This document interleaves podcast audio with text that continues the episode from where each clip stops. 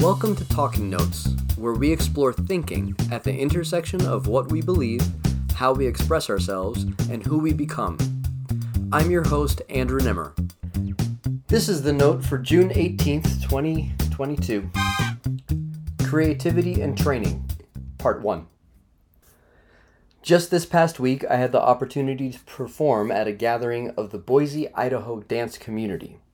The event featured a potpourri of dance genres performed by an equally varied community of dancers contemporary, ballet, hip hop, flamenco, tap dance that was me were all celebrated. There were additionally two companies that presented dances with dancers of all abilities. It was a lovely, gracious, and celebratory event. For my part, I improvised an a cappella solo and a duet with pianist Justin Nielsen structured around the Sonny Rollins tune Doxy. Doxy has a deep tap dance reference to Eddie Brown, one of the dancers from the older generation. If you like, you can check out my interpretation of both in my recent performance. After the show, members of the audience will come up to me and express their joy and curiosity around my performance. In our brief conversation, the fact that I improvise the entire piece often comes up. When it does, the common response I witness is a pause, eyes widening, and what feels like an inner shift of sorts. What they thought they saw, an extremely skilled, predetermined performance, is now completely reframed. You made all of that up? Really good improvisation is a wonder to witness. The Savion Glovers, Stevie Ray Vaughans, Max Roaches, or Jimmy Slydes of the world have a way of overflowing with inventive choices such that they draw you into their world we experience a sense of immersion for the duration of our time with them. The sense of immersion is common across the arts, predetermined or otherwise, especially the performing arts, like live theater, stand up comedy, or live music. So, what makes improvisation so captivating? In bearing witness to an improviser, we are brought into the process of creative power. Creative power centers around moments of choice Choice making is the central skill of improvisation. When we witness an improviser in action, we get to see the choices the improviser is making as they happen. We are there with them as they are making their choices. Once a choice is made, there are no second chances, no going back. The moment is done, and by the time we realize that, 15 other moments have already gone by, Improvisation is a practice of being present and attentive to the moments. As witnesses, we may begin to realize that we too must be more present and attentive to the moments if we're going to reap the full effect of being witnesses. If our minds wander even for a moment, we might miss something. And that thing might be the sweetest moment of the whole time we have together. Aside from presence and attentiveness, there is a kind of anticipation that accompanies the experience of improvisation. It is the anticipation of something new. In every moment of improvisation, there is the spark of creativity. Something new, I mean really new, might happen. This kind of newness is not just the kind of newness that comes with a new day, the passing of time, and the continually changing context we may find ourselves in. It is the kind of newness that interrupts old patterns and assumptions and has the power to set a completely new course. It is the kind of newness that brings us into a new world. In improvised performance, it is something new for the audience to witness and something new for the performer to execute. Both parties experience something new together. Many improvisers aim for these kinds of moments. They are moments of shared discovery, and they are not ever guaranteed. They are the outcome of an ongoing process of seeking, at the risk of missing the mark, and the willingness and practice of doing so in public. These moments seem to be rooted in the trust of the interaction between training, gifting, and love. Training. I'm planning on getting more into the relationship between creativity and training next week. It's something I've been thinking about for a while now, especially in light of the idea of formation. For now, it is important to say that the choices improvisers make are deeply rooted in the intense training they go through in their particular form. Tap dancers, for example, learn steps, and also learn how they can vary those steps.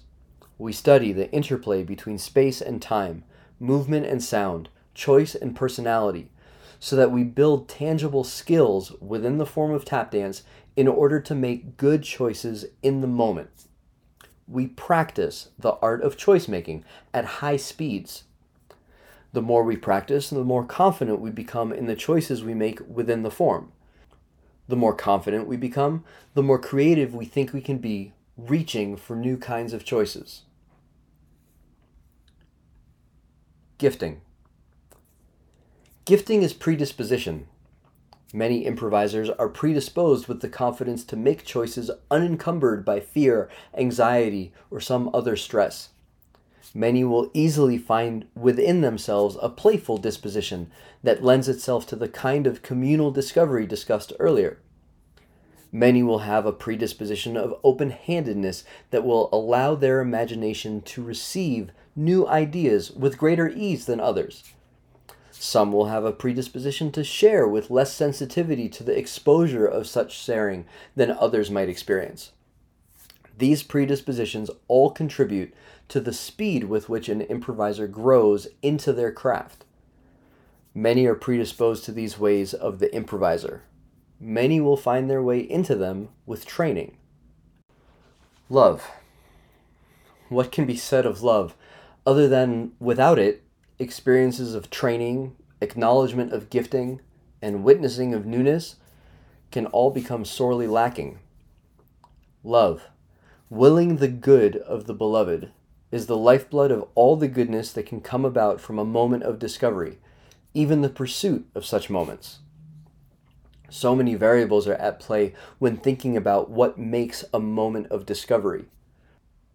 Without being rooted in love, improvisations can fall flat at the very least, or be vehicles for much worse, overtaken by impulses to anger, contempt, selfish desire, or manipulation, for example.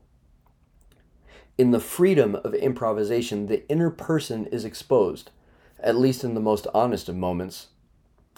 That love is the overwhelming governing force behind the person making the choices is necessary to engender the kind of trust that allows for communal play, the possibility of something really new coming to life, and the willingness to go through the risk of exposure that gets us there.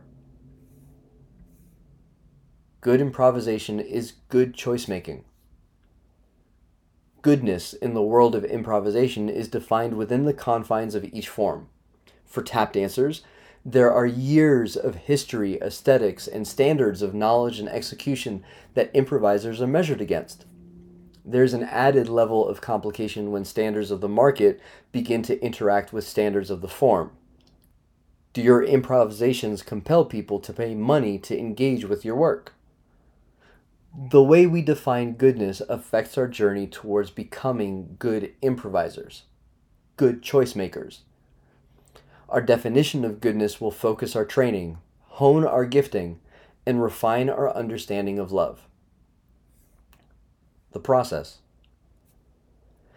In the meantime, we experiment. Improvising within a form allows us to conduct specific experiments in time.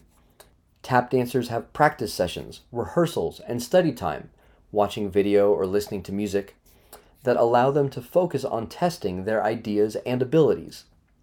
Practitioners in other forms have similar practices. However, improvisation, the art of choice making, happens all the time in the context of life as well. In this broader context, focused experimentation is harder to come by, or maybe even non existent. Life is continually moving. It is hard then, if not impossible, to stop life while we conduct a rigorous experiment. How then may we experiment with the choices we make in our own life? Here would be the place to begin an extended conversation about the practices often discussed under the subject of spiritual disciplines that have been tried and adopted throughout the ages by those pursuing intentional inner formation or transformation. It is a much longer conversation than I have room for here. Instead, for now, I will simply recommend this book, Renovation of the Heart by Dallas Willard. It is dense and thorough, and should be read slowly. However, it is the most complete unpacking of the process of inner formation that I have read. Dallas is a follower of Jesus Christ, and so the book is written from that perspective, but would be beneficial, I think, to anyone attempting to engage in the sacred journey of who they are becoming. Beyond such an in depth conversation on spiritual disciplines, there is this that should be said.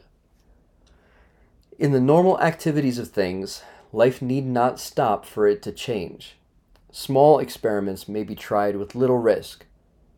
Practice, study, and testing out our ideas can become a part of our life. They can become part of all that we do.